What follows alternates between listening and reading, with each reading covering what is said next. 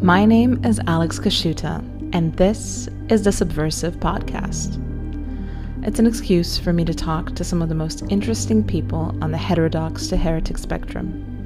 Everyone from iconoclast philosophers to rogue scientists to real post BuzzFeed journalists and our true intellectual elite, Twitter anonymous accounts. In short, they're quite subversive. Enjoy.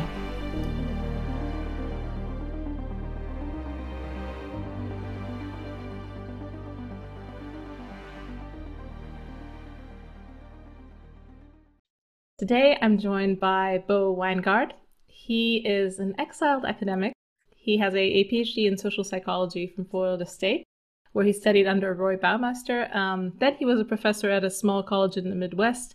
And now, after being a professor at a small college in the Midwest, he is uh, an independent scholar. Welcome, welcome, Bo. Hi, thanks for having me. So, uh, so you've been canceled. You've been publicly, uh, publicly ousted from from polite society. Uh, how? What is life like after cancellation? Is there life after cancellation?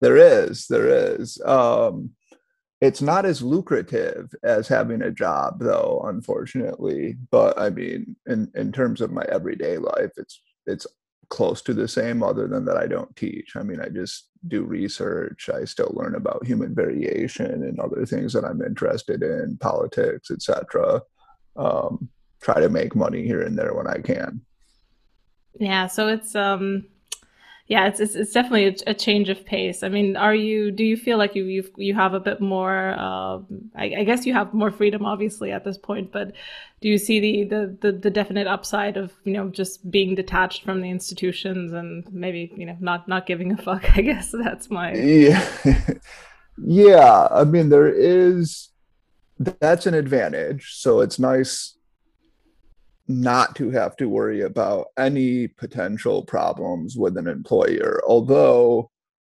you still have to worry about if you ever needed to get a job in the future. You know, if I can't get enough money to scrape by as an independent scholar or whatever. Um, so I have to censor myself ever so slightly. I don't censor much as people who follow me would reckon, but just a little bit. But yeah, it's nice not to have to worry about that. Um, but I do miss teaching students. That's that's like the one thing that I miss quite a bit.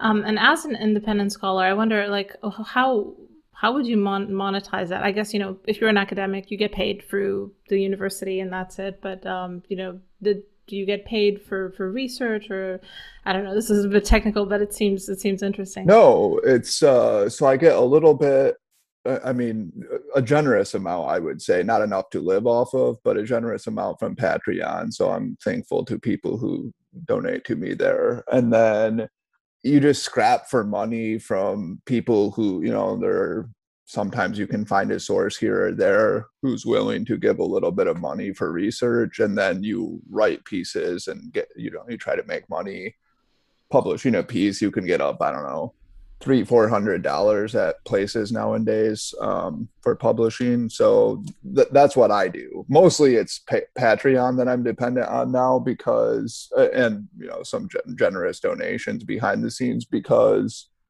i'm working on scholarship so I, I haven't been writing a lot of articles. I've been concentrating on um, outlining a couple book ideas and working on that. So just doing a lot of studying and reading. Yeah, that's that's that's excellent. Um, and I it, it is interesting to me, like just kind of being on on Twitter. I've been getting all sorts of you know job offers from people for for stuff that it's not necessarily tied into into what I do for a living. Um, but there is also kind of like that idea that you know once you're out there once you know you're known you're a known quantity you're known for someone who's not bullshitting that's already kind of a job quality in itself. Like i don't think you're worried about starving uh, in the sense that you know you're never going to get a job. You might not get the job that you you'd want.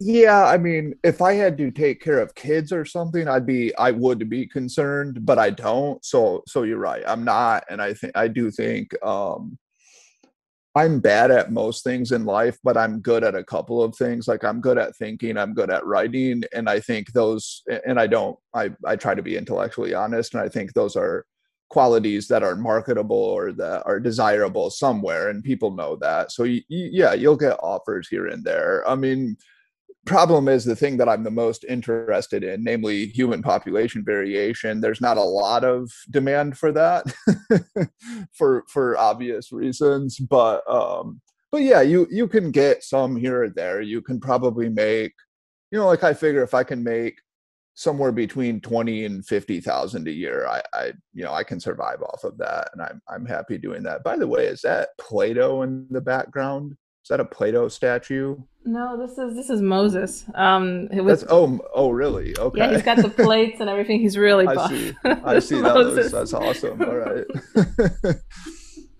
Yeah, and I've, I've got all sorts of you know random knickknacks in this house. Yeah, I, I, collect these statues. I had I used to I have like Plato and Aristotle and Thomas Jefferson, etc. So I was just curious. Yeah, mine, mine are a bit more uh, Christian themed oh, okay. in this room. Yeah, no, not necessarily. I mean, it's a, uh, it's a, uh, I'm, I'm kind of in, uh, in a duplex, and now I've, I've kind of become very trad. I've moved back to my, my hometown, and we have this kind of two, two sided house, and, and my mother is my neighbor. So oh, really? all okay. sorts of overflow from, from my I mom's see. house is in here. So it's, uh, it's, it's good. I mean, I like it. Why not? I'm, I'm at that phase in my life where like a statue of Moses kind of feels, yeah, well, yeah, I like it. Interesting. Like yeah. Why not? Um, yeah, I wanted to, to ask you because you mentioned Western civilization in your Twitter bio. It is one thing that you're you're kind of it's, it's a core orientation for you. Um, it is, yeah. And you know your fondness for Western civilization is known. Um, and I'm curious what what you think is unique about Western civilization. What what what makes your heart flutter when you think about Western civilization? um, yeah. So I mean, people when people are being contentious, they'll say, you know, there's no such thing as Western civilization or define it. And it's, you know, it's one of those concepts that's very complicated. So it's it's difficult to define it. And I do think the the sort of proverbial "you know it when you see it" thing. I, people like to make fun of that, but I think that's actually a philosophically sound position. But I think you can um, isolate certain features of it. So, for example, markets, um, freedom of speech, freedom of inquiry, respect for the individual, rule of law, etc. These are all features of Western civilization. They aren't necessarily unique to Western civilization, but I think the whole package together, Western civilization does it better than any other civilization has. And I like those features of civilization. Now, I, I think it's also important to note that what civilization a person is attracted to depends to some degree on the traits of the person. So somebody who's much more, say, conformist and uh, less interested in individual autonomy, et cetera, might be attracted to a slightly different civilization. I think there's nothing wrong with that at all. Just personally, I find Western civilization, uh, respect for the individual, et cetera, appealing. And I think it's. I also I think it's it's just a wonderful human achievement and it is perplexing and irritating to me that especially young college kids for example but more and more the elite and sort of college professors constantly assail it and criticize it for being um, i don't know white supremacist or imperialist or colonialist whatever and spend a lot of time just writing lists of the flaws of western civilization. Now of course there are flaws or uh, you know historically there have been flaws of many things. All civilizations have uh, perpetrated horrendous crimes right right i think like the unique thing about western civilization is sort of self-reflectiveness about that uh, a kind of guilt which may be at this point even pathological but part part of the reason I say Western civilization is pretty cool, which I think is my quote. Now I change it every once in a while, is precisely because of the sort of faddish hostility toward Western civilization in Western civilization, which I think is not only is it just sort of silly, but it's actually ruinous because it creates distrust and loathing of one of the most amazing human achievements. Yeah, yeah, that's this seems to be kind of the the zeitgeist now to to to poke fun and and kind of uh, you know try to try to undermine Western civilization, which in a way in some of your writing and uh, as, as, far as I've heard you speak, you, are not necessarily poking fun at it, or but you you oh you do offer a critical lens as well because you've you know you've been talking about you know the the the the dangers of a certain you know brand of liberalism, you know the about the guardrails falling off, and uh, do you think kind of having this baked in criticism of Western civilization is is protective of it? Or is it undermining? Because I mean, I've I've been accused of of trying to undermine the project by you know you know offering some you know more post liberal critiques of of uh, of some things. So yeah, I'm curious, kind of how do you how do you um, make peace uh, with that in yourself, Bo? it's it's a good question because there may be so so it, to be clear about any criticism of say Western civilization, I don't think a critical orientation is bad, right? So, like, I think um, one should, so, so think of a sports team, for example. One should be critical of one sports team because it helps the, you know, maybe like if you're in the management or something, it helps you make better moves, realize what you're doing wrong. We should do something else. I think that's good and healthy what's not healthy and what's perhaps pathological is actually creating hatred of the civilization, right? And I think there is a big difference between the two. So, being critical of something that you love and revere and respect is very different from being critical of something that you're also teaching people more or less to abhor, right? Um, yeah, the as far as the the sort of criticism of of liberalism or the, this kind of post liberalism or whatever that's a really complicated thing. Uh, i mean i've i've tried to think i've been thinking these things through for a long time. Uh, i'm sure you have as well. I don't have any great conclusions. I do think i think there are some serious challenges with maybe you take something that's probably in, in most ways positive, namely, say, respect for individualism and individual autonomy, perhaps that can go too far. And, and perhaps that's what we're seeing, and, and that may become malignant. I'm not sure about that. I think maybe with the addition also of, say, social media and other technologies that seem to subtract from social capital and take people away from their communities coupled with an obsession with individualism that's like one of my major concerns. Now i should say these are such complicated issues as you know that again i don't have any strong opinions. I have interesting ideas and I, I would like to debate these things and do more research about it to the extent that we can. But i think that kind of criticism is perfectly healthy of course. And in fact I have lots of friends who are progressives who criticize the shit out of Western civilization, but they do it. These are progressives who still love Western civilization, right? So they do it from that perspective. And I think that that's completely healthy. Yeah, yeah, I agree. I think you can, you know, you can respect Western civilization, you know, love it even, but also, you know, be cautious enough to try to model potential outcomes of the you know either the rails or the direction that we're on uh, at the moment. I feel like your your perspective is really good because you've you know being pre-canceled, you can talk about things that are going on um, from from the perspective of like. Um, um, you know, in, inequality, um, and you know the fact the fact that it, it, it tends to exacerbate under a, a liberal regime, while also not imposing costs on the people who are ending up winning, uh, except for I don't know maybe additional tax income. But that's a very that's a very weird. It's not noblesse oblige. It's it's a very distant type of cost.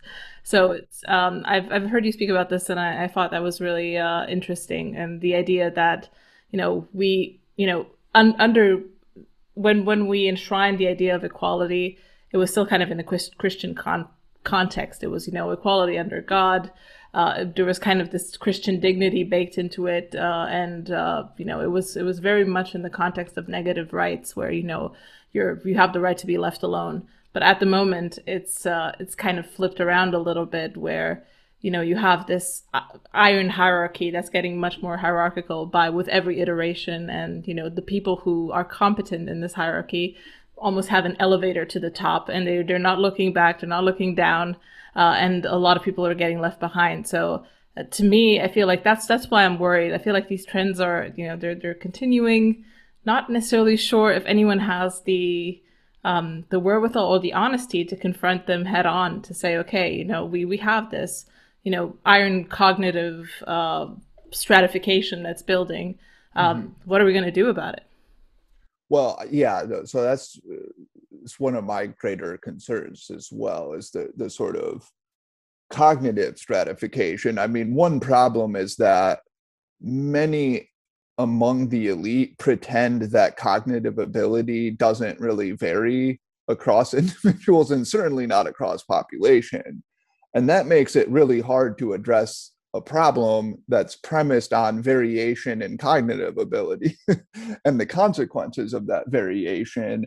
Um, so, but but yes, it creates more more than monetary inequality. It creates cultural inequality, differences in the sort of culture that you consume, the culture that you promote and signal to other people even the moral values that you uh, absorb and then promote. And I think cultural inequality is actually even more destructive and divisive than economic inequality, at least in a post affluent uh, civilization, right? I mean, that's not to say there aren't some people quite literally struggling for their next meal, but most people aren't in that position.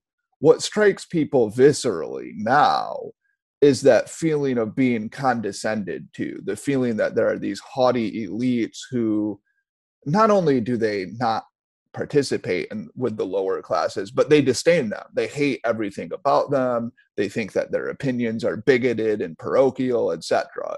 And I mean, I think everybody who went to high school should be able to understand this. Like, it, when you were a freshman in high school, you, you know, you can kind of remember viscerally the feeling of just being on the bottom of the hierarchy, not necessarily economically, but culturally. You were just, you know, the seniors would, if they saw you walking, maybe they'd throw you in a trash can or whatever. You know, just like that's kind of how things went.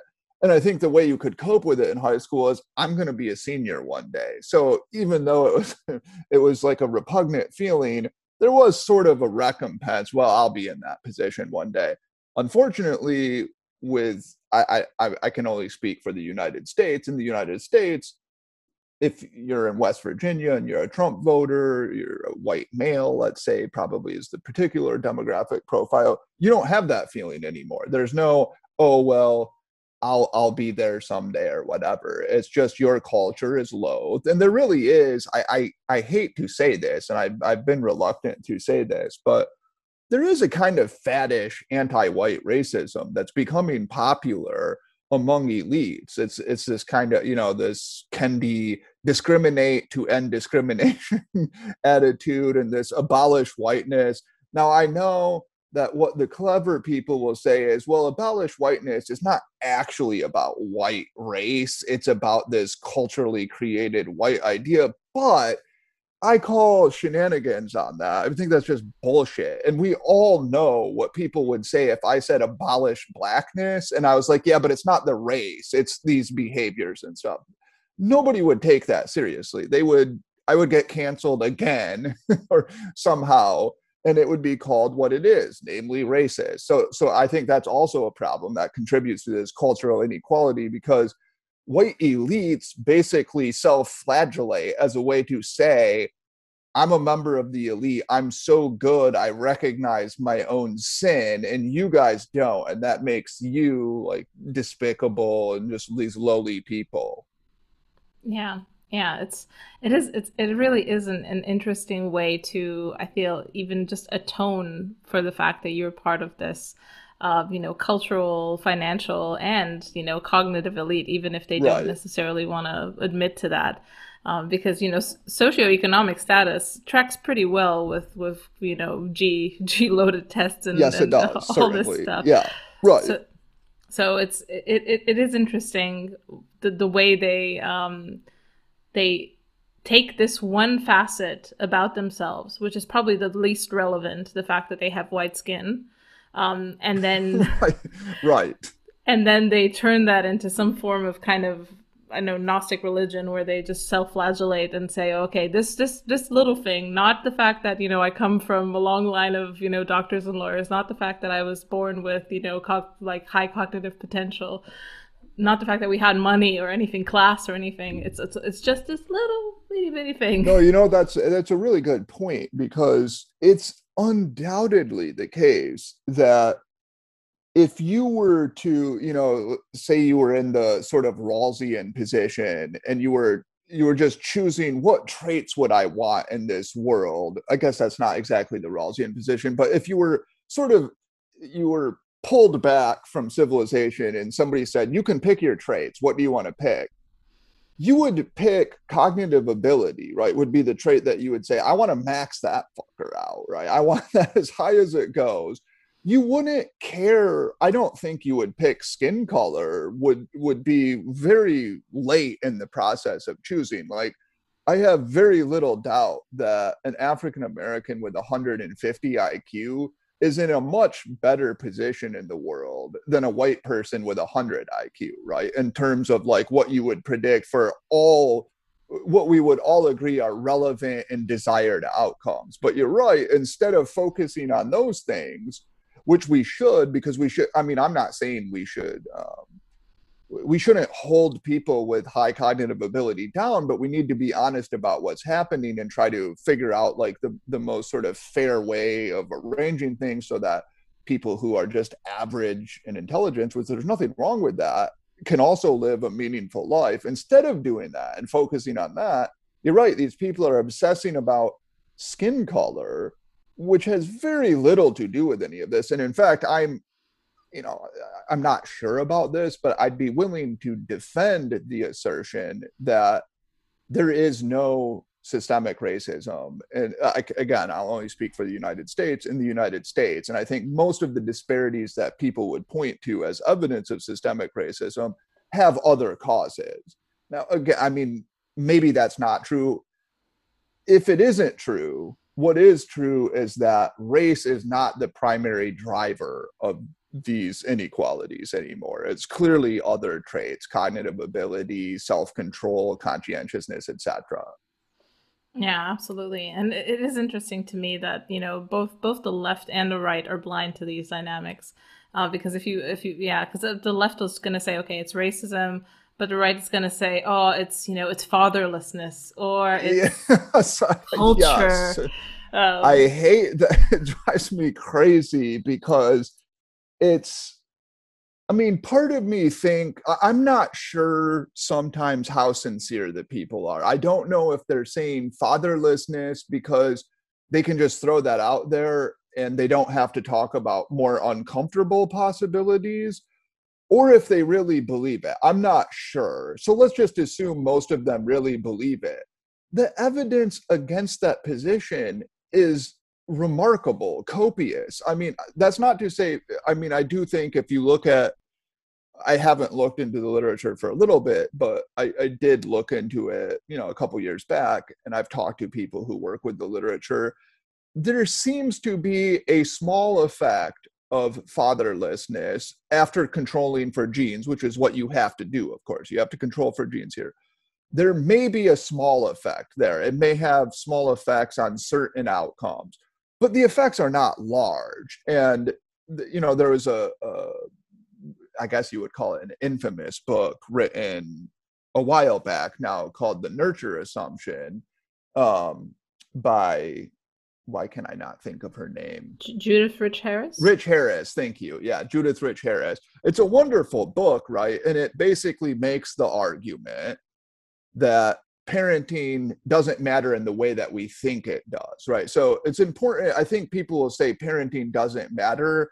I don't like to put it that way because that would be like saying getting punched in the face doesn't matter because it doesn't have long term consequences. Well, yeah, but it hurts in the moment so like having bad parents sucks at the time, even if it doesn't cause lasting differences in traits, let's say. So it's not that parenting doesn't matter, it's that parenting doesn't have large effects on important psychological traits. And this has been known in the literature for a long time. The behavioral genetics literature is full of people making this point over and over. Now, there's a little debate about, well, how much does it matter? Is, is it 10% of you know variation, 15, whatever? It doesn't matter the way conservatives act as though it does, and it's really frustrating because the same people who will make fun of progressives for sort of ignoring reality are doing it when they do the it's all about incentives and parents right? Right? Those are like the two things like you can incentivize somebody with a 100 iq all you want. They're not going to be a rock star lawyer. It's just not going to happen. And i i think it would be better if we were honest about this. The problem is you know what would happen to a politician who said hey you know what genes really matter and so does intelligence that person wouldn't go very far. So you can't turn to politicians or even successful political ideologies for the truth, unfortunately. Yeah, yeah. I feel like um, you know, now this these concepts of, you know, left liberalism and right liberalism are kind of cropping up and the idea that, you know, right liberalism is um, essentially what libertarianism plus this this concept of you know personal responsibility. With personal responsibility just you know you take your bootstraps and you you you go on your merry way. Um, and i feel like this is the, the big blind spot of, of the right. But i also feel like people are, are, are starting to, to, to see through it. I feel like a lot of discourse is, is, is looking through it and is maybe trying to add more layers to the conversation than this one perspective of the individual who's just like being super rational and has personal responsibility. And i don't know it's just it's just you know kicking ass and taking names on his way through the world. And that you know? John, john wayning it through life. Exactly. Right. Exactly. So um, yeah there you, you, i think you're right but let's look like if you look at the most famous at least public figures sort of associated with like a post-liberalism let's say, like Sohrab Ahmari and um, Patrick Deneen and um, I don't know, you you can name your favorite post liberal if you will. Yeah, John Gray. See, I'm not I'm not as familiar with John Gray, so I'll set him aside, and this criticism does not necessarily apply to him. But I like um, Ahmari and Deneen. I disagree with them in places, whatever, but I, I like some of what they're attempting to do. However, I think they both ignore these important topics of cognitive ability, perhaps human variation, um, certainly individual variation. I haven't seen a lot on that. And also, and it sounds as though you're probably Christian, so I, I, I totally respect that. But you, a lot of this there's a lot of religious influence in this which we can talk about but that's that's like complicated. I'm personally not religious although i respect i, I think christianity is obviously very important in western history just as a factual matter and i'm open to discussion about how important religious is religion is for creating uh, you know human support and communities and can you actually replace religion and is it can you think of it from my view as an as a non-believer as like an important cultural system mythical system that you can still get a lot from. I i have this very tortured relationship with religion. I have the um, same relationship with okay. religion so it's, it's, all good. Okay. So but but i do think because uh, both Ahmari and deneen for example are very religious and they're coming at it from that perspective they're sort of ideology has a limited appeal. It, it, it's sort of limited by that, and I I would like to see a much more. Um, I guess I, I, hate to use the term like this, but I guess scientifically realist post liberalism. And even there, I, I mean, I do think it's important to. This is my view. You can see what you think about this. I, I think liberalism small L liberalism, of course, works well in a homogenous Anglo society. Right. So it, it's the case that when you have a homogenous society, lots of things come along with that, right? You get higher social trust, you have people who share traits a little bit more. uh, maybe they feel a closer connection with each other. I'm not saying that's good or bad. We can argue that's a separate discussion, the normative one, but that's just a fact. There's a lot of literature on this or meta analyses on this that ethnic diversity, if nothing else, it, it does lower social trust. And I think when you get lower social trust and you get more ethnic diversity, it, you end up getting in these sort of um, not uh, these zero sum competitions with with ethnic groups they feel as though they're fighting against each other and that tends to undermine certain features of liberalism that worked when you shared background values. Because liberalism you, know the phrase like disciplined order or disciplined liberty that's really important that liberty works when you have this background of shared assumptions that you don't even question. Like of course you shouldn't just punch somebody on the street or of course you you should trust like the criminal justice system more or less. I mean again not saying you defer to it in all cases but you trust it and you just have these certain assumptions.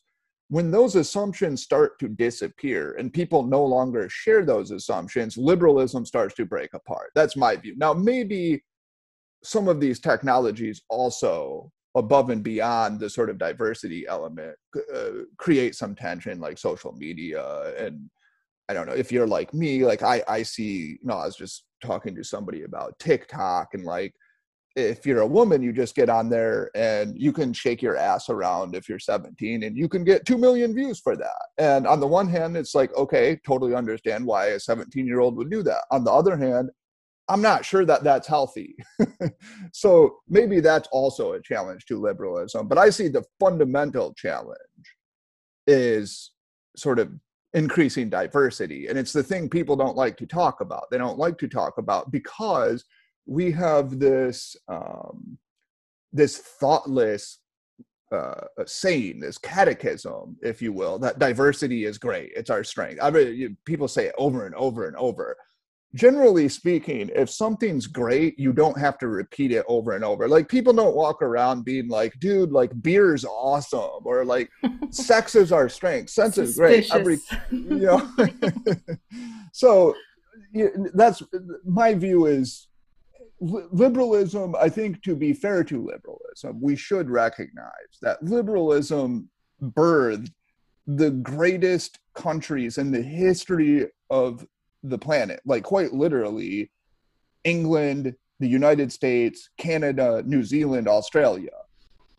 You, I think a lot of people, again, not all people, because if you have different traits, maybe Japan looks good to you, or maybe even China, I don't know. But a lot of people would say, look, like I would rather live in one of those countries than anywhere else. So I think we should give liberalism a lot of credit for that you know before we go into the okay here are some serious challenges to it. Yeah for sure. And i think you know i think i think you can definitely do that while also understanding like what you said you know the fact that um it worked amazingly well under certain conditions within mm-hmm. certain populations under right. certain religious regimes as well. Yes. Yeah that's if, true too. Yes. if you look at, at liberalism at the moment and you look at what what are its you know every culture has moral foundations. You know, you can mm-hmm. tell me liberalism is neutral, but actually, like it's you said, not. diversity, Agreed. that's a moral foundation, you know, tolerance, mm-hmm. personal autonomy, all of these things are moral foundations of, of mm-hmm. this regime. Um, and the problem is that, you know, these are essentially Christian foundations. They're, you know, ideas that were birthed within the framework of Christianity. Now mm-hmm. we're saying they're not. Now we're just saying that they're common sense and that they're true and we we're not really seeing it as a religion anymore. We're not really seeing it as that. We're just seeing it as okay these are inalienable truths. This is this is what we stand for. And we're going to go to the to the end of the earth for these principles. And in a way what you see now with wokeness as well is people realize that there's there's power to be gained by pushing these principles to their maximum. Like you know personal autonomy that's you know mm-hmm. what's what's the end point of personal autonomy? Well transgenderism is pretty close to that you know like you yes ripping yourself apart because you're so autonomous is could, yeah exactly true like like sort of like recreating yourself as any identity you choose to be is sort of the end of that right yeah exactly or yeah. you know with the with you know equality i mean equality under god is one thing you know human yes. dignity all this stuff but equality right. per- perfect equality of outcome that's already a religious dimension you know it doesn't make sense you know and if we were it's, to uh, yeah exactly right yeah if we were reasonable about it if we were to say okay we're reasonable we use reason because we're enlightenment people you would know that diversity is not our strength you know if you look it's, read putnam it's not yeah exactly like putnam was the and, and it's interesting because he sat on those results for multiple years because he was such I mean, a think, yeah, exactly. I think he was both sort of disgusted by them, but also recognized that other people wouldn't like that. They're they're uh, just for people who are thinking, well, people have criticized Putnam. There's a, a review by a meta-analysis by Dinesen. I forget the other author, but they, they do a meta-analysis of the literature on ethnic diversity and trust, and they find indeed it, it, decreases every kind of trust you can name, like generalized trust, community trust, trust of individuals, et cetera, et cetera.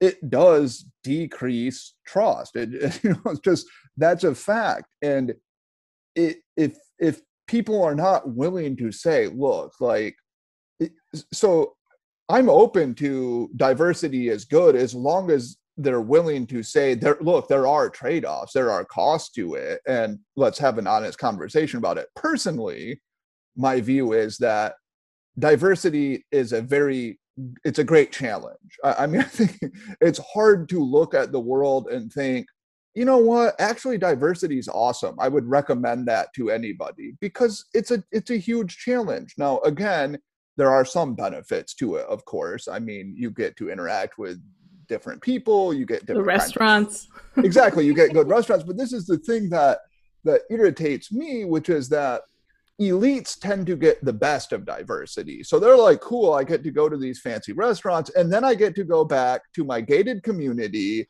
where it's 95% white, you know, 2 2% Asian, 3% black or whatever, it's pretty homogenous and everybody in there is super smart and they're very self-controlled and there's no crime and they send their kids to a private school that's you know 92% white or whatever. So they're diligently avoiding the consequences of diversity while taking advantage of the, the features that are good and then, that's kind of annoying and i i've noticed this um, have, having known lots of professors a lot of these professors who do research um, on you know biases and racism, etc. Look at where they live. Do they live in certain areas in cities? No, they live in gated communities, well away from all of the problems of diversity. So, yeah, that that bothers me. It, what really bothers me though is just that we can't talk about it. Just the the pervasive dishonesty about these topics. Now, the point that you made and the, I, I guess I've made that. Other people, of course, have made this, but this point about equality as this sort of you, have this Christian concept of equality, which I should say Nietzsche would hate, but we're not Nietzscheans. uh, this sort of Christian concept of equal dignity, which I think is one of the great achievements of humans. I mean, just this idea that you know, human each human life is somehow unique and valuable.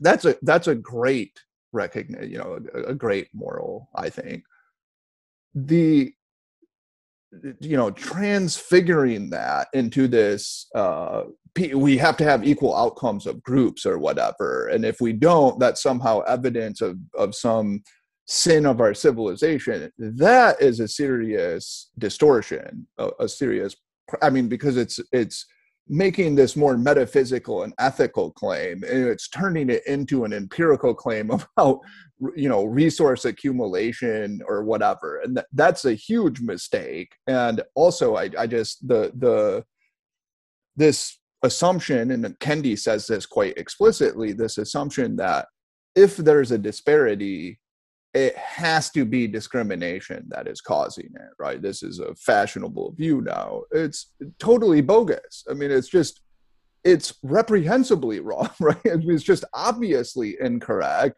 Yet it pervades our elite media, academia, etc.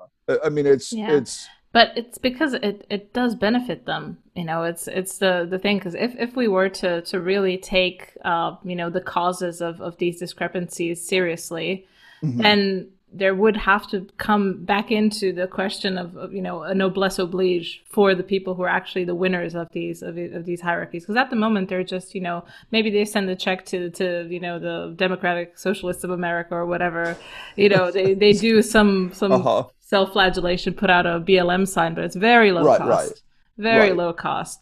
Um, and if we were to realize that, okay, you know, there's a certain cognitive stratification or a certain stratification in what it means to be a participant in the market, you know, either to, to make money or to gain status in these, in, in, in the current system, uh, is going to be with us always. If we accept that, then mm-hmm. we need to look at, okay, what, what, what obligations come from being good at this game? Because you're not you're not really i mean if, if i have high verbal iq it's not like i, I did something to, to earn it you know? Uh, yeah now- well that but let me push well not push back necessarily but that that's an interesting thought and a, an interesting and difficult topic which is how much um, pride uh, sense of accomplishment should a person have for something that they were born with right and I don't know the answer because you're saying it's not like you accomplished. It, that's true. It's not. On the other hand, uh, I think it's good to take pride in things that you, you know, like I take pride in being American. I, I was just born here. You know, like I, I, I love my family. I was just born into my family. I didn't choose them or anything. And in fact, I think it's almost like uh, it's this very liberal view that if I didn't choose something, it doesn't count, or I, I somehow can't take pride in it. I, would say these on Twitter. I'll see this sometimes, like, "Well, what the fuck did you do to to get this? Why would you take pride in it? It's as stupid as taking pride in your hair color or something." It's like, yeah, but most of the things in life that are meaningful, you really didn't choose. You know, they're just a you're born into the world with certain responsibilities and certain affiliations and you know belonging to a family to a country and i take pride in those. So i don't know exactly how we we deal with like saying okay i'm smart. Is that an accomplishment? No but there is an accomplishment with what you do with it i suppose. Um should one take pride in that yeah, I, I think you know, uh, I think less less so about about pride. I think you know, you you could you could have pride or not have pride. I think that's that's not as um, important. Maybe maybe I sound really Marxist now, but I'm just thinking, you know, if you have these, if you have the system that says, okay, the people who are gonna go to the top are gonna go to the top. They tend to cluster at the top, and that's just the way it is. Uh, and there are you know strata of people that are gonna be in the middle and are at the bottom for for certain reasons um, it's it's hard to argue to the people at the bottom why this is just. Um, and maybe maybe this is more about reframing um, what it is to be in a society because I feel like you know now with when when you have you know market liberalism, what this does is it tends to create you know winner take all dynamics in markets. It really does tend to push a lot of capital, a lot of concentration to the top, and then you have a handful of winners and you know a lot of a lot of losers and a little bit of in, in the middle um, and that's just the, the, way these markets work. And i feel like it's it's it's pretty tough for the people who don't get to climb the ladder don't get to go into the into the elevator uh, because yeah it's just you just really cannot like you know if you want to be like a silicon valley engineer well good luck. You really yeah right. no totally agree with that. So what i think is important it, it, and like the winner take all phenomenon is an important one. And that could be a whole podcast on its own so i'm going to set that aside and just focus on what i think is important here which is so we can argue about the, the or or discuss the the sort of ethics of market capitalism but i do think what's important is that uh, this is why I promote nationalism, why I think nationalism is really important, and also maybe why religion is, because what I think is important is to have a sense of belonging to the coalition. So that if, even if you are somebody who's making 35,000 a year and you're a little bit lower on the higher, the income hierarchy, let's say, you still feel as though you belong to this this thing that's greater than you are you know the united states or whatever group it is that gives you i'm a christian. I belong to this church. And when i go to this church people love me there they respect me they know that i'm a necessary person in the community. I think that's what humans really need. If you look at the you know the the, the literature on what gives humans meaning in life it's this sense of belonging to a coalition. It's this sense of having some sort of value to the coalition. So that even if you're a worker at walmart let's say people still treat you as though you belong to the community and you're an important member of the community. That's what i think is really important. And i think that's the the thing that is the most deleterious about uh, extreme liberalism is when we get to the point where we don't have that sense of community anymore. And so yeah if you're if you're a worker at Walmart and not only do people not treat you as though you're this valued member of the community and not only can you not feel pride in being an American or feel meaning or belonging because I'm an American or whatever. But also, the elites mock you, right? That's the thing that's even the worst about this is not only do you not have that, but also you get derided by elites for having the wrong moral opinions or fe- for like you're a little perplexed about transgenderism you don't know what pronoun to use or you're a little you're like i don't know can women actually be men or can men you know you they hate you. I hate to say it that way, but a lot of them do. They treat you as though you're some kind of leper. So you're completely outcast and no longer do you have that community. So, of course, the status disparities start to matter more to you because you don't feel as though you belong to the group. I think a good comparison is like with a sports team. I don't play a lot of sports because I'm fucking terrible at them. But when I was younger, I would be on a sports team. I'd be the worst player on the team but I still felt good if my team won because we were all doing it together and they would treat me well and I would feel like a sense of belonging to them. So even though I was the lowest on the hierarchy, I belonged to something that was more important than my own ego or my own accomplishments. And that was really important. That's what I think we need to figure out. And I don't I don't know how to do that I, because it seems as though like i mean you even say nationalism or patriotism and people just mock that idea or religion you know people criticize that especially elites criticize it a lot. So i think we're losing that. That's the thing that i would like to attempt to restore figure out how to you know establish that kind of sense of community and belonging to something bigger. Yeah yeah it's it's a tough thing because um um, you know, on the one hand, I think one of the one of the biggest problems that you know the GOP style Republicans have had were was that they were trying to push two self conflicting, self eroding ideas, or this idea that okay, you know, we need to let the private sector do as much as we can and let's let it go, let her rip, and you know, we're going to make a lot of money. And then on the other hand, you have social conservatism, but if if you let the private sector rip, then you know it's going to displace jobs. It's going to move them abroad. It's going to create you know a, a, huge you know service sector economy for a small elite, which is essentially kind of the manufacturing is gone. So all of these places where people used to you know, used to go to the same kind of shop floor and do things that were, uh, you know, that would pay enough for you to be able to keep your wife at home, to have a few kids and things like that. That's just absolutely impossible at the moment. There, there are no more manufacturing jobs, and there are no more manufacturing jobs for the guy who's got 90 IQ.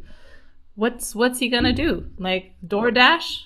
Just it's how how many meals need to be delivered?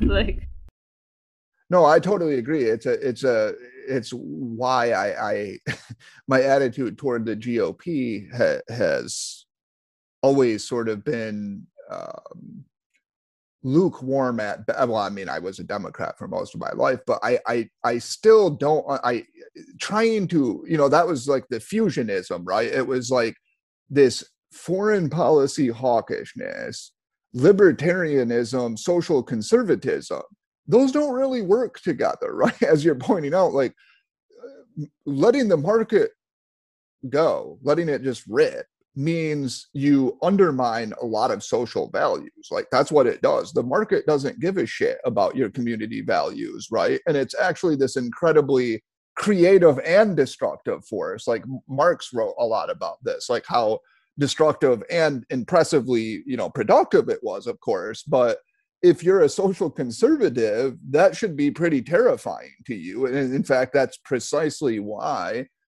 a lot of social conservatives think, you know what, like certain goods, sex, drugs, etc., shouldn't be on the market. That that shouldn't be a, a part of the free market.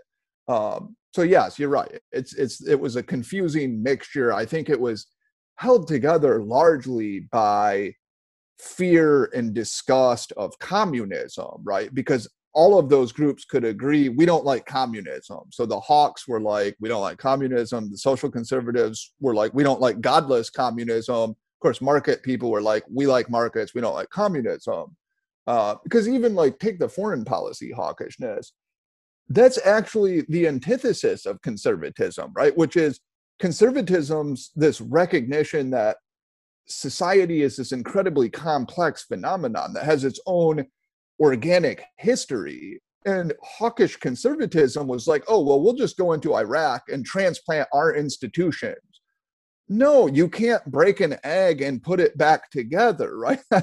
That's sort of what social conservatism would tell you is that you can't treat this complicated jigsaw puzzle as something you can just blast apart and reconstruct. Um, so I never understood the hawkish part of it either. I mean, you know, opposing communism is one thing, but voluntarily going on an adventure to overthrow a government, as happened in Iraq or something, that's totally another thing. Um, so there isn't a coherent vision of conservatism, I don't think, at least in the United States, because you always had this weird opportunistic fusion of these groups. And I don't know what we're going to get because another problem is Trump has such an outsized influence and he's such a unique personality. And in my mind, a malignant personality, even though I share some of the policy instincts he has, I don't like his personality and I don't like the way that this sort of cult has grown up around him, as we just see with Liz, Liz Cheney. I don't like Liz Cheney I don't like some of her views, but she's right. The election wasn't stolen, and, she, and she's right to say that. And the fact is, she's voted with Trump, I think 92% of the time. The reason she's getting booted or got booted is because of this fidelity to Trump. And now that's like this corrosive uh, force in the GOP, which is really unfortunate because some of the views that these people are are making are you know are, are becoming more popular the the Sohrab Ahmaris and the John Grays I suppose and, and these views that are interesting Josh Hawley even I I think that they're getting overshadowed by just the the the personality of Trump. Instead it's not about the ideas as much it's just about this person's personality and do you agree with what he says? And and that's unfortunate yeah, I think uh, the the personality of Trump was kind of a, a necessary pattern interrupter at, at, one point. He was kind of like the the Schelling point for people who were who were pissed off and mm. wanted to change. He was, you know, he was also like if, if you if you put like Sohrab Ahmari and I, I, I love him dearly. I, am currently reading his book. Um, into the the Trump role, I don't think he would have been the, that type of lightning rod because he speaks to a different audience. Mm-hmm. So in a way, you know, Trump was kind of like a flare in the night, you know, trying to say, okay, this is this is the new this is a, a new direction because it was it was a new direction for the GOP. It wasn't yes. the same libertarianism. It was you know it was protectionist. It was all sorts of stuff that you know the the Cato Institute trembles at, and you know it wasn't it wasn't your your usual stuff. So I think for just from a narrative and kind of just just like game theoretic perspective, I think he was a great a great turning point for uh, for politics. What's oh, coming? I, I, yeah, no. I, to be clear, I totally agree with that. So I think if you were to write the history of the United States and say 2035, Trump will be much more important than Obama or or GW. Well, GW Bush might be important as the single worst president in United States history, but Trump will be. I agree with you. He he was definitely a lightning rod, a, a, a, an agent of change, chaos, and change. It's just, I just think if you could have had a figure who was willing to flip the media off and to say no the way that he was, but who was also much more, uh, much less boorish and outre and able better to articulate some of these ideas. I think that would have been a lot healthier. And I think a figure who is giving me hope is DeSantis. So if you look at DeSantis, he's got this, he's charismatic, he's got this sort of belligerence that that is appealing to these people who feel as though they've been spat upon for so long and they're angry and they want somebody to fight. But DeSantis is much better able to express these ideas and he's a little less fickle and whimsical. Like problem with Trump is he basically outsourced economic policy to Paul Ryan. So even though rhetorically he was against libertarianism, you know, and he he would say things about how we're going to make the greatest healthcare in the world, and you know, at times it sounded even more progressive than a progressive. He ultimately just ended up giving Paul Ryan his wish list of tax cuts, right? And I'm I'm not sure. Now he did want, you know, I do think it I think it's important that he did push the party away from fiscal conservatism, for example. I do think he did that. But if you actually look at the policies that passed until the pandemic, they were basically like everything you could hope for if you were a Koch, right? If you were Charles Koch or something. Not, I don't agree with them. They're perfectly decent people, but I, I don't want the policies that they want. So that's my problem. My criticism of Trump is is yes, but I do agree with you certainly an agent of change. His personality was unique, and it was probably, I think you could argue, is kind of necessary. But I want the party to move on from him at this point, especially the shit about winning the election. Like, it's just at this point, it's totally unnecessary. It's it's just silly in my view. It's not helping the party at all. It's pushing people away from each other and I would like to see the Sohrab Ahmari ideas and other people's ideas. I'd like to see people talking about that more and what can we do about social media. And you know, Josh Hawley has some interesting ideas that I would like. I would like people to be debating those instead of Trump's, you know, what Trump said or whatever.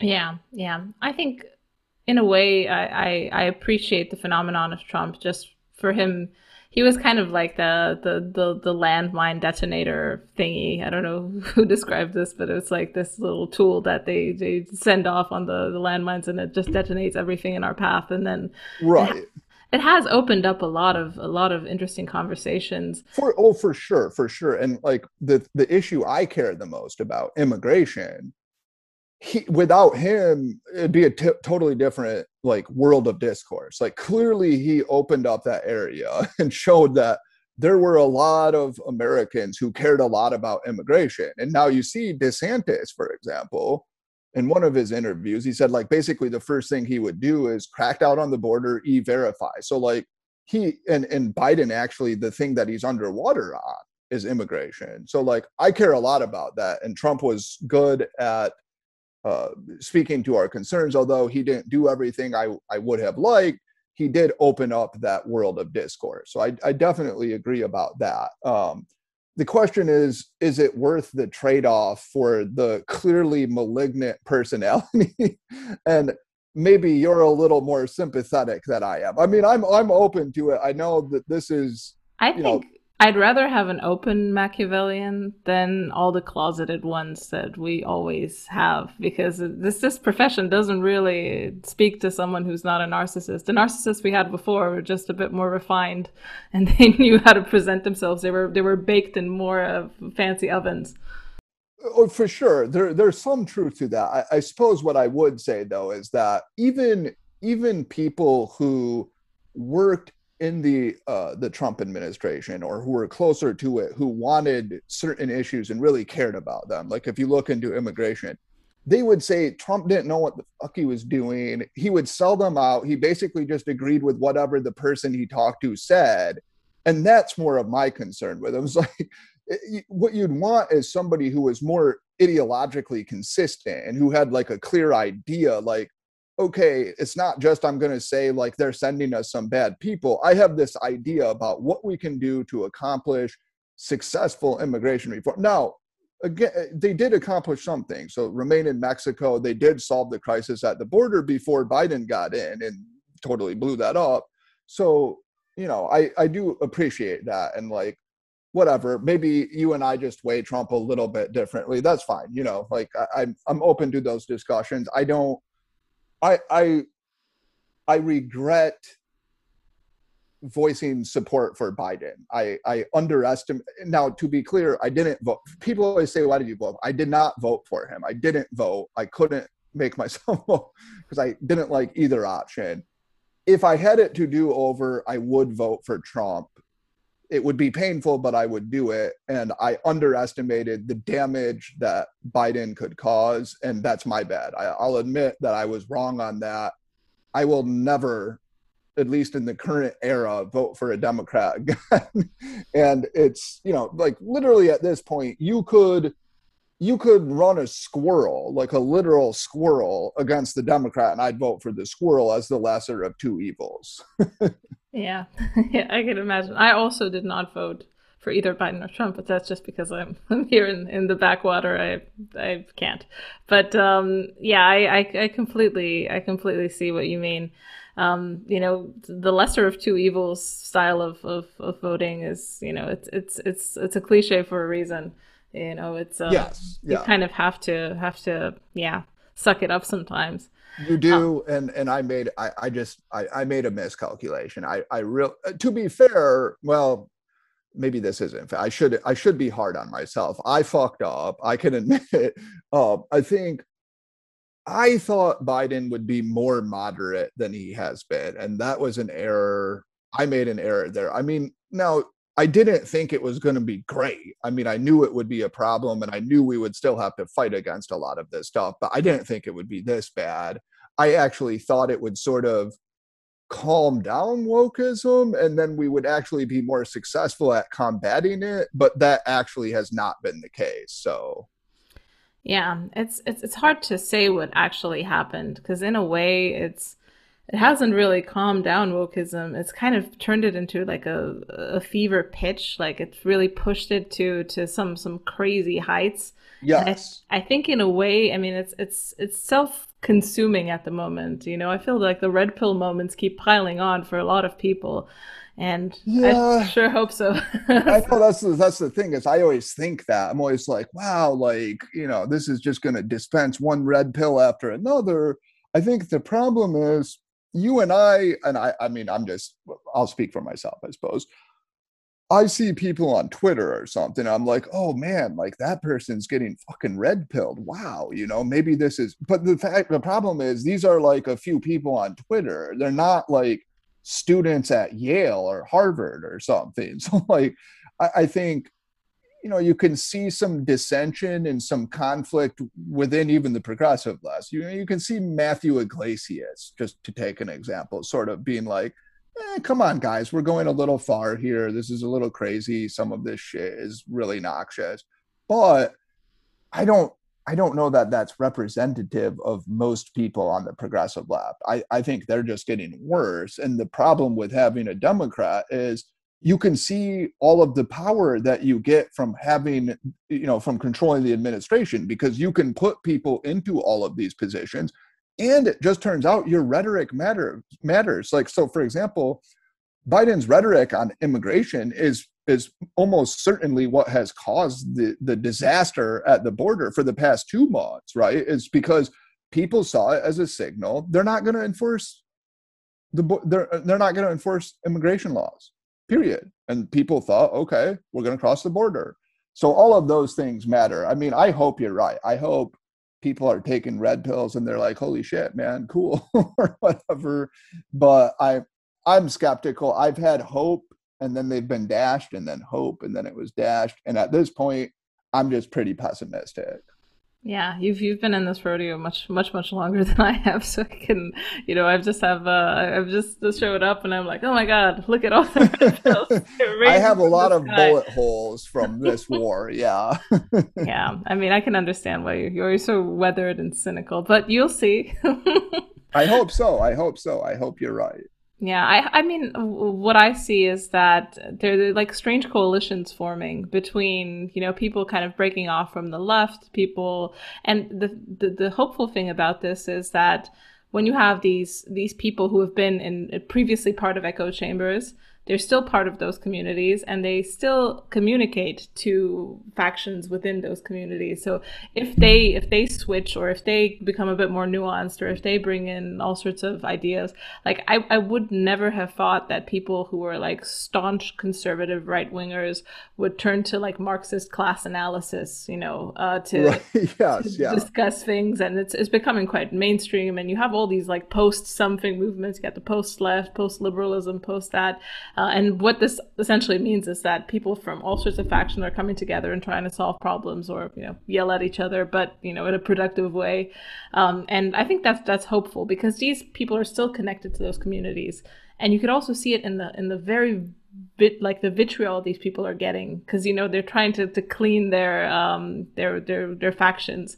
Uh, and if someone says something wrong but you know it's you can do that up to a point but they they still they're still pretty effective. Like you know, a good example is Aimee Terese. She's, uh, you know, host of host of What's Left, and she's very she's a firebrand, and uh, you know they keep trying to oust her off of Twitter. She comes back, you know, full force, and she she keeps going, and yeah, I think it's it's, it's quite heartening that you know they can't they can't make you stop if if uh, if you don't want to yeah you know you're i mean you are right that there is there is kind of a, what would you say like an efflorescence of heterodox views. And you're right like some i've uh, i've often said this to conservatives especially like social conservatives um, read marx himself right? Like the real now i obviously i don't agree with everything marx wrote. I, I don't think anybody should but Marx was a brilliant person and he's worth reading um, and and there are insights there. And you know it's uh, it's what happened to him which is what happens to a lot of these thinkers you know what happens to them. I mean for example nietzsche was appropriated for the nazis you know mostly perhaps by his sister and then other people but that happens um, so you, but you're right there are conservatives who are looking to you know interesting thinkers and they're criticizing you know this sort of market libertarianism which i love because i consider libertarianism like my bête noire. It's like the the ideology i most hate but i like the people because they will debate me and that's fun. But i just i find libertarianism utterly perplexing you know just as an ideology. And i i would be happy to kick it out of the uh the, sort of well let's say this i don't want to kick it out because i think i think they make some good arguments and you sort of need this mixture of different views. I would like that to be a, a, a smaller part of the republican party moving forward but on the issues that i care a lot about now you do get immigration's one where you do have a lot of pushback. Now but you know like talking about human variation i don't see that going anywhere anytime soon you know? It's like a lot of these taboo topics that i thought it would get better and we would be able to have these discussions more it's actually it's it's become much worse. So like i started writing about that in say 2013 or something. It's much worse than it was and it's getting even worse and these science journals are all coming out with statements about, you know, we're going to have diversity, we'll have diverse reviewers. I even saw this article that literally counted up the diversity of the sources that it cited. So they went through all of their citations and they marked the sex and the race of the people they cited and said we cited, you know, 23% African Americans, 42% women, I, I, mean, this kind of identity obsessed craziness is it's actually getting worse. So that that's where I'm more, de- you know, sort of depressed. Yeah, yeah. I mean, yeah. As I said, I'm, I'm I'm new to this game. I could only offer platitudes like you know it's gonna get worse before it gets better. so I don't know. It's uh, darkest before the dawn. exactly. Exactly. Yeah. Yeah. Yeah. It's um it, it is a bit a bit scary uh, if if you think about it because you know um, kind of one of the assumptions that we have here under under Western liberalism, you know, and Enlightenment rationalism, is that in the marketplace of ideas, there is the truth will truth will wiggle itself into into into the limelight, and as you see with CRT and with with all of these, you know, with with the whole momentum that is wokeness, doesn't really happen like that. I mean, I'm, I'm, curious, what's what's your what's your feeling today about the marketplace of ideas? You know, hot, not yeah. overrated, underrated. I, no, it's really so.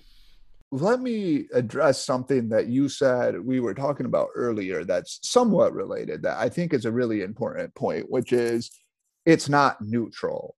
But Like liberal, the the idea that liberalism is neutral, it's complete hogwash, right? And it, it was never neutral and i actually i think that's an important insight that people have had and that they've been talking about this. And you see this in the debate between ahmari and david french right? Because french is like you know we have this neutral marketplace and ahmari's like it's it's not neutral. It's never been neutral.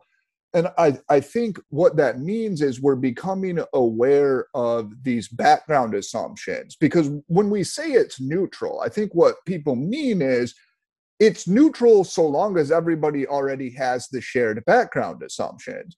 When you don't have those shared background assumptions anymore, you realize, oh, yeah, those aren't neutral, right? And that's something I think that probably goes for the marketplace of ideas and just in general is that it works when you're, it more or less works. It doesn't work in the short run. I think in the long run, you know, if you look at like sort of enlightenment rationality and, and scientific thinking, they they have a remarkable string of successes with the appropriate shared background assumptions. And importantly one of those background assumptions one of the norms that you have to have is evidence is what purely evidence. That's what matters here. And with crt or something it's not based on evidence. And in fact these people do everything they can to suppress evidence. You know take it from me i've been talking about human variation for seven eight years now it you can, it's hard to publish any articles no matter how circumspect you are no matter how rigorous your arguments are. You can't talk about it publicly. You get attacked and uh, you know people calumniate you instead of actually addressing the argument. So it's just about power. It's about moral bullying and that's what's happening. And to me that's that's that's what's taking that's what's causing the distortion in the marketplace of ideas. Now also i do think look like humans aren't rational. They're just not. They're, they're very flawed irrational emotional creatures. They're not designed to arrive at the truth about these abstract problems. And so the marketplace of ideas was always an idealization. But i would say that idealization within the context of say 1750 to 1950 worked really well. And in fact it still i think it's important to recognize it still is in eh, some areas right? So if you look at genetics minus the race stuff right? Because the geneticists fucking lie about this. They, they call it human populations or ancestry. They do everything to lie about it. But the actual like on the ground technological might of researchers and, and the knowledge that we have is much greater than it was even 20 years ago. It's amazing. Like if if you get a genetics book from 2015, it's already out of date, right? It's like you need to stay up to date because we're actually making impressive progress. So in that sense, that's cool. I'm optimistic about that part.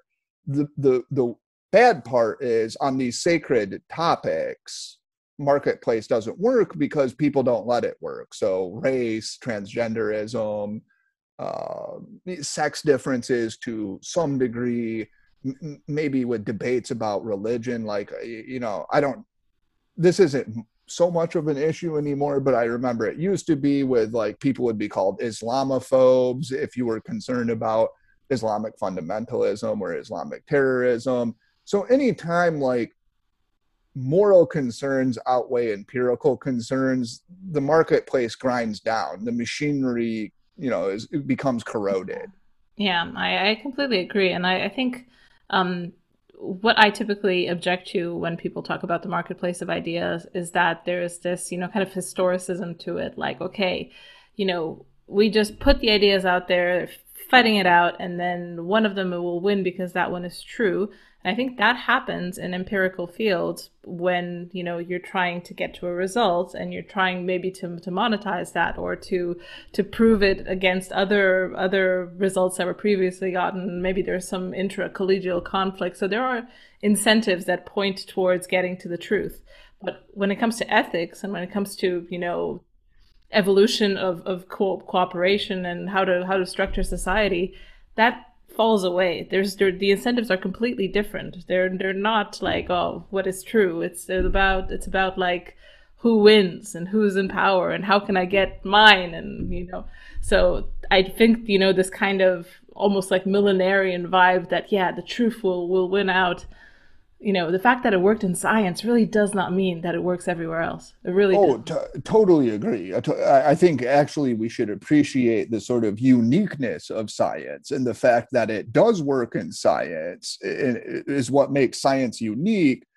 I'm not even sure if it makes sense to think that there's sort of a an ethical truth. I, I mean, I think there are certain things all humans would more or less agree on, and certain things that are objectively true, such as if two people cooperate, they're both better off than if they try to kill each other or something, right?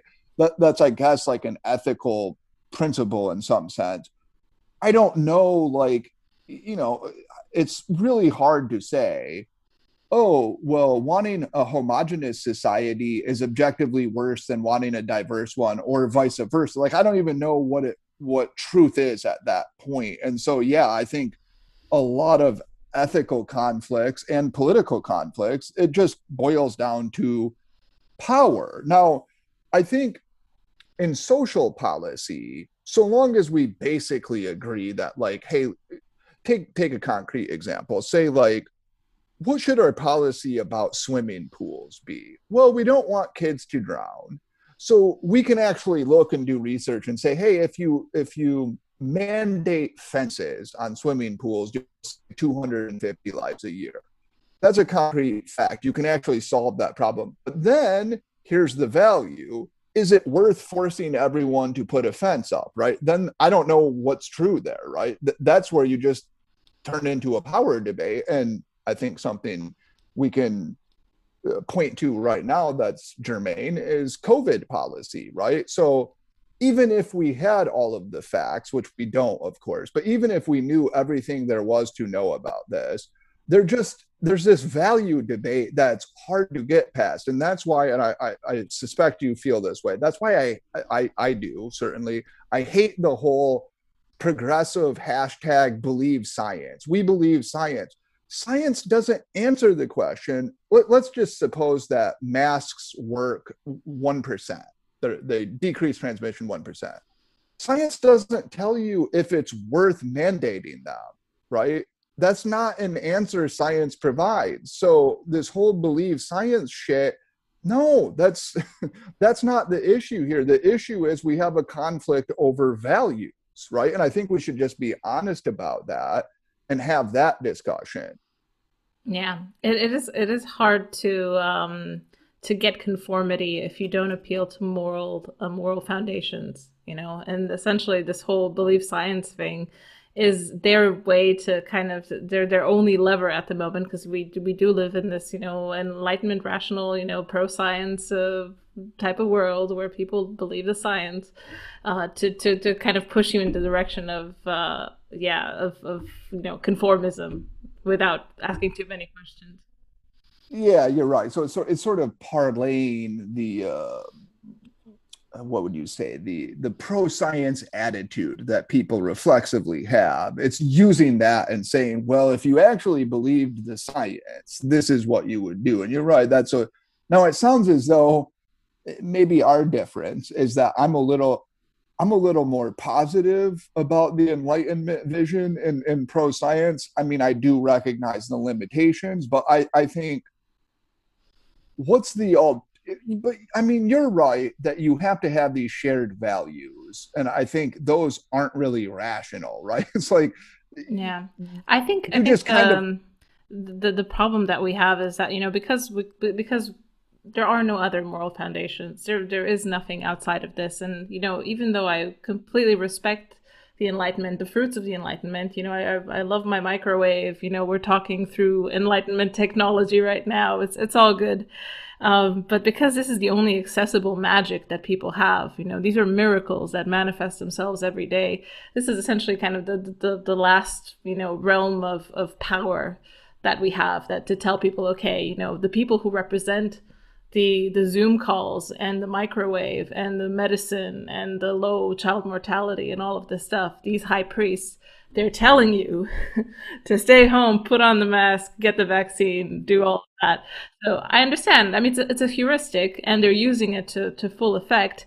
But I'm, I do not participate in your cult. I, am not of, of, the Church of Enlightenment. You know, I respect it as a tool, but I'm not. I'm not gonna, you know, play okay. along.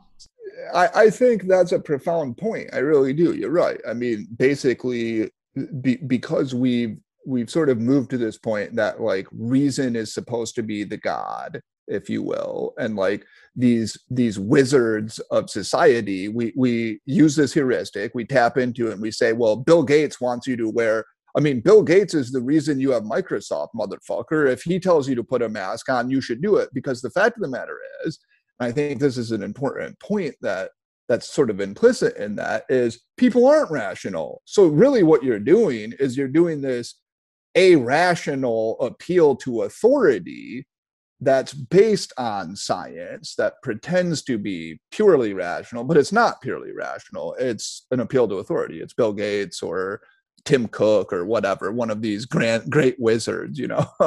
um, but okay, so I, I do agree with all of that.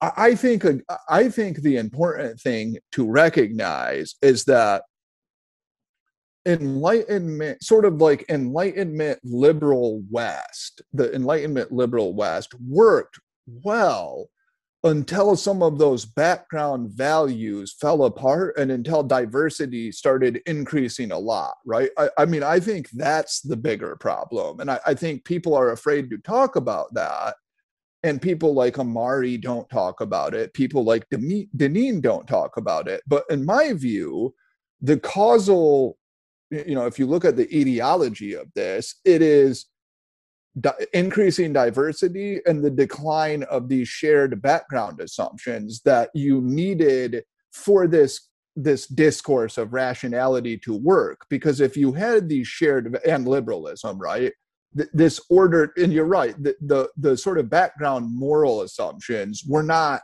a part of rationalism. They're just sort of there. They're the given if you will.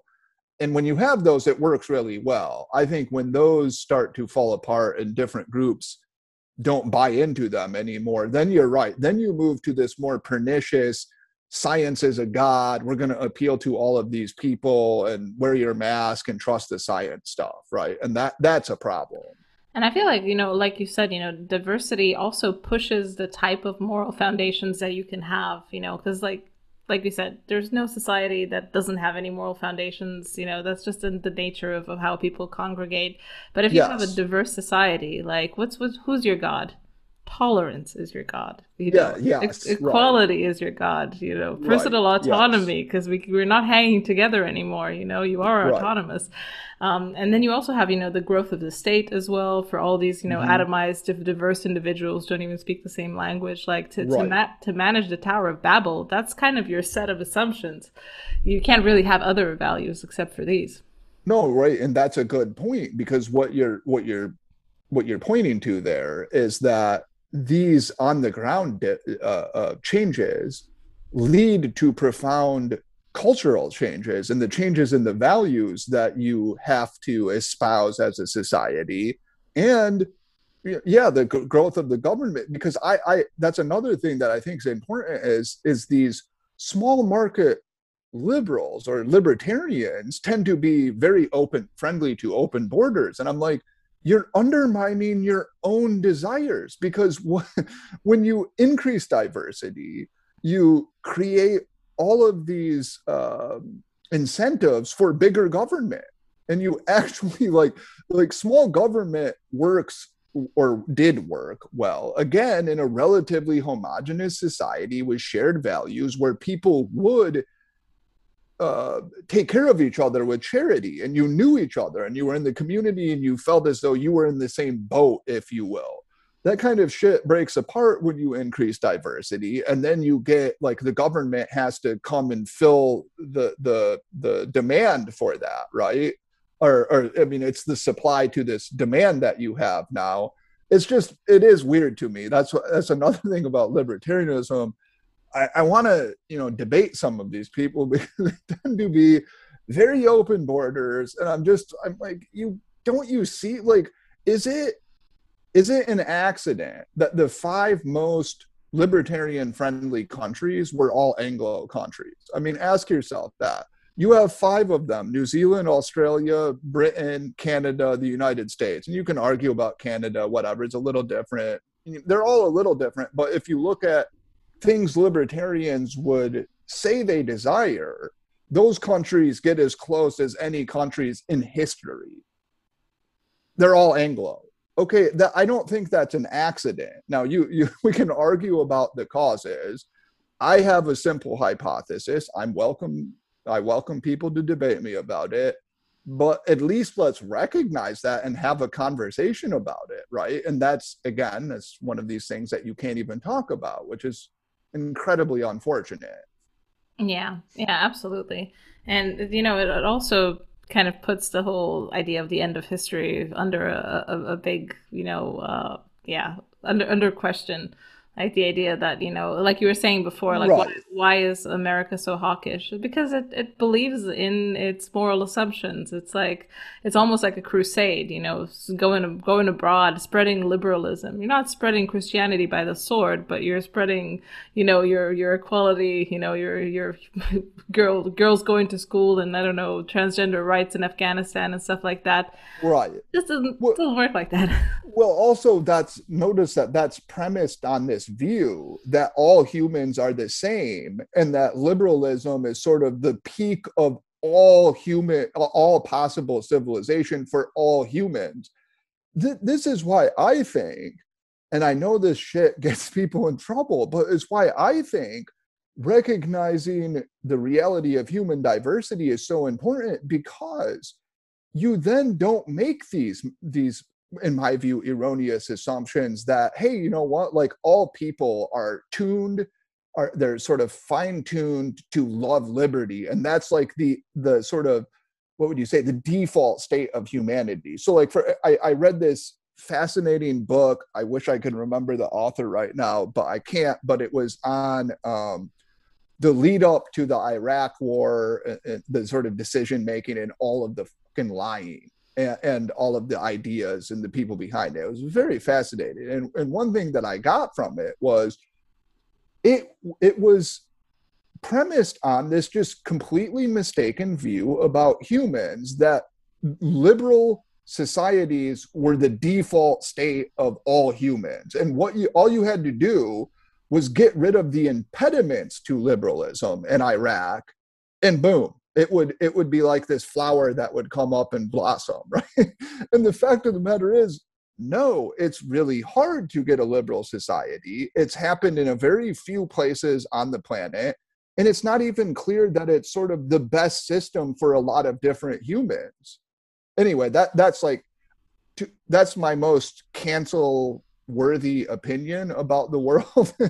yeah, yeah. Well, you know, people, I, I share this opinion, so uh, we're going now together. okay, right. Okay, good. but it, it to me, it, it's look. We could be wrong, right? I'm sure yeah. you accept you could be wrong. I could be wrong. Of course, of course. Let's debate it. Let's debate it, and let's also accept that there's a huge price to pay if the people who think all humans are the same are wrong. Because you're trying to instantiate these norms and cultural systems in groups of people who are not the same. And that what's the track record of that? Well it's really really bad isn't it? I mean look at the the cost of the iraq war. When when i when I read about the cost of the Iraq war in terms of human bodies and money, it makes me want to cry. You know, I mean, it's just devastating. And what's weird to me is I'm the danger, according to these people. I'm the person who needs to get fired because I have these heretical views about human variation. These people killed hundreds of thousands of people based on this stupid idea of human sameness and like, yeah. Well, you know, like Libya now has open air slave markets, so yeah, put that one on the list too. Yeah, uh, right, right. Yeah, and and, and right. so many other places that have you know been improved by by spreading democracy. Yeah, it's well, just, it's, it's a travesty. Right, and here's another thing that's interesting, right? Is that Trump is viewed with absolute disdain by people on the left. But G.W. Bush is almost like, oh, he's so nice and decent. Yeah, he's back. he's back. He's writing this e pluribus, you know, this uh, out of many one. Look at all these immigrant stories, and and people on the left are like, oh, this is what a decent man is. This person caused way more suffering, way more suffering than Trump did, way more. And and I happen to think that a concrete action such as the Iraq fiasco is much worse than having boorish rhetoric or even what happened on January 6th, right? Like the Iraq war is much worse than that. Yeah. Yeah, absolutely. Um, before before I let you go, because now we've we've gone past a, a little bit. I, I, can go as long as you want. I really don't care. Oh, okay, okay. no, because I, I have uh, the question of the show, which is an important question, and I have to ask it to to, to everyone. Um, do you have a um, a subversive thinker, someone who's been you know influential on your thinking, on on on your um, on your work, or any sort of any sort of influence that you think a subversive thinker i like subversive this. thinker yeah okay. so either you know could be a writer could be a musician whatever whatever is is interesting to you uh, that people should check out you know i'm trying to i'm trying to uncover stuff that you know little gems that people are are hiding I like that. Um, let me contemplate that for a moment so that I give you great examples. I have two now, one I will have to qualify because he, one is J. Philippe Rushton. Now, people who know him will suck in their breath. Rushton. Now, let me say, there are problems with Rushton. And there's actually uh, Dutton wrote a biography of Rushton that was fun to read that did document some of the problems. And he played fast and loose with some data and he may have even been mendacious about some things. That said, he had some very interesting theories about human variation that a lot of researchers have found profitable, specifically about variation in life history theory, that people, professors, Figueredo's one at um, Arizona or New Mexico, um, I think Arizona, and uh, uh, many other researchers have found uh, these very fruitful ideas. So even though he has some problems, and I readily accept those, he's very worth reading. And you know, again, like debate these people, right? So one would be Rushton. The other would be, I, I feel less uh, what's the word? Like wet, less dirty for recommending this thinker who would be arthur jensen who was a educational psychologist psychometrician probably most famous for um, writing a harvard educational review article in the 60s and for his book the g factor. Just one of the most scrupulously honest intellectuals completely transparent about his views. And in fact he said something that's been an inspiration to me. He said he wanted his well considered private intellectual views to be public. He did not want to have, again, like not every thought needs to be public. Like, I hate Madonna, she's ugly, or whatever. Like, you don't need to make that public. But well considered intellectual views. Like, yes, I just think it's true that there's a genetic component to the racial IQ gap or something you should have the integrity as an intellectual to be open and honest about that. That's what he said his goal was. And his hero was actually Mahatma Gandhi. I got this from him, I don't know, 10 years ago or whenever I read his interviews. And that that has been sort of like my lodestar. I don't always live up to it, certainly, but that that's been an inspiration to me. And I I again I would just people who have heard these names and think, oh, these are terrible people or whatever, read them. if you still think that, argue with them, debate their arguments, and they're both very good at forwarding lots of arguments and grappling with the da- data. Argue, right? That's what we should do. Teach people to argue. And in fact, one profits more often from reading people with whom one disagrees, right? So go out and read some people with whom you disagree and then hone in your arguments, right? And I should say, um, I guess I'm taking time here, but whatever. Oh, no, no, go ahead. Okay, go ahead. so this is what I, this is what I would say about like let's just take that topic, race and IQ. I'm not going to talk about it much, but what I would say is I went into that topic a long time ago thinking it can't be true that genes play any role. And I spent a lot of time reading people who argued that it wasn't true and who were arguing against it. That's actually how I started thinking it was the most plausible explanation, is precisely because I thought the arguments against it were so weak after reading voluminous literature on it. And then I was reading Rushton and Jensen as somebody who was arguing against them, right? That's how I got into them. I was like, I don't I don't agree with these people. I'm going to read them and, and argue against them. And at some point, they changed my mind. And that's a wonderful disorienting feeling. You know, it's on the one hand, it's exciting because you're like, wow, like I see a, a new thing about the world. This is really interesting. On the other hand, of course, it's like, oh shit, I, I don't have these views anymore. And in this case, I had the wrong views.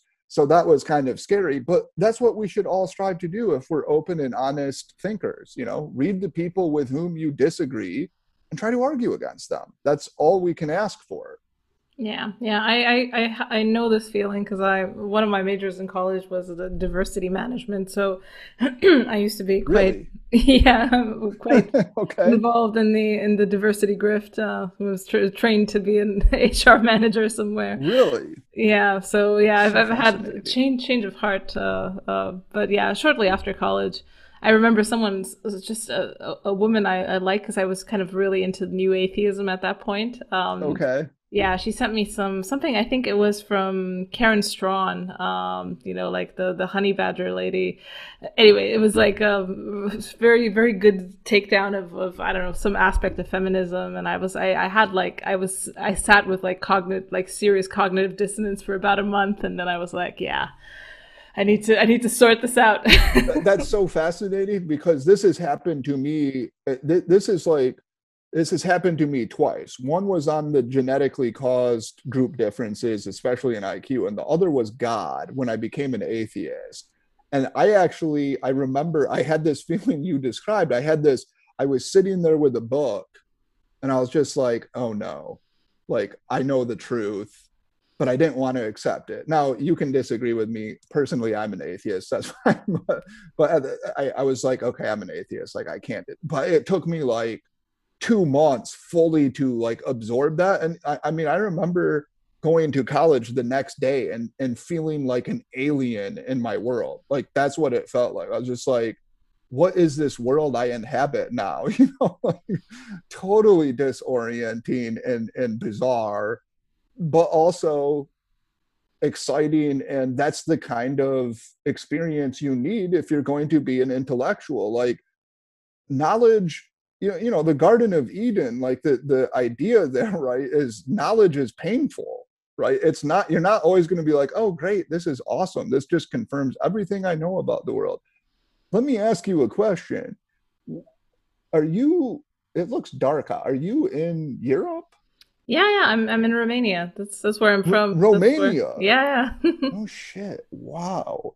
Do you know the history of Ceausescu, or I, I don't know? Is that how you? Yeah, yeah, Ceausescu. Yeah. Okay, I can't even do that. Okay, very fascinating. Sometime we can, we won't bore people about that on here, but no, okay, of course, yeah. of course, yeah. I mean, I'm I'm Romanian. I'm I've I've grown up here. I've I've lived in in kind of mainland Europe and then in, in the UK okay. for a while, but yeah, and now I'm very back.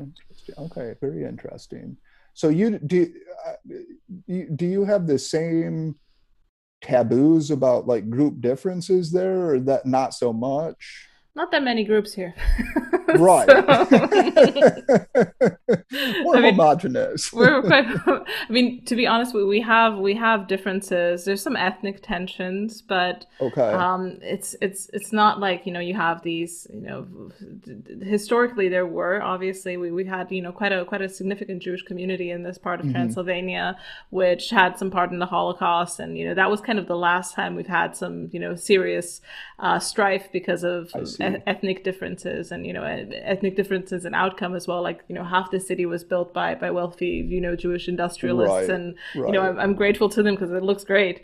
Um, yeah. so it's uh, you know that was kind of the last time. But since then you know just you know petty petty squabbles with the hungarians next door but they're too too similar to us to count. Right okay fair enough okay well that that's my message anyway is is read people with whom you disagree and and have uh, sort of painful enjoyment while doing so.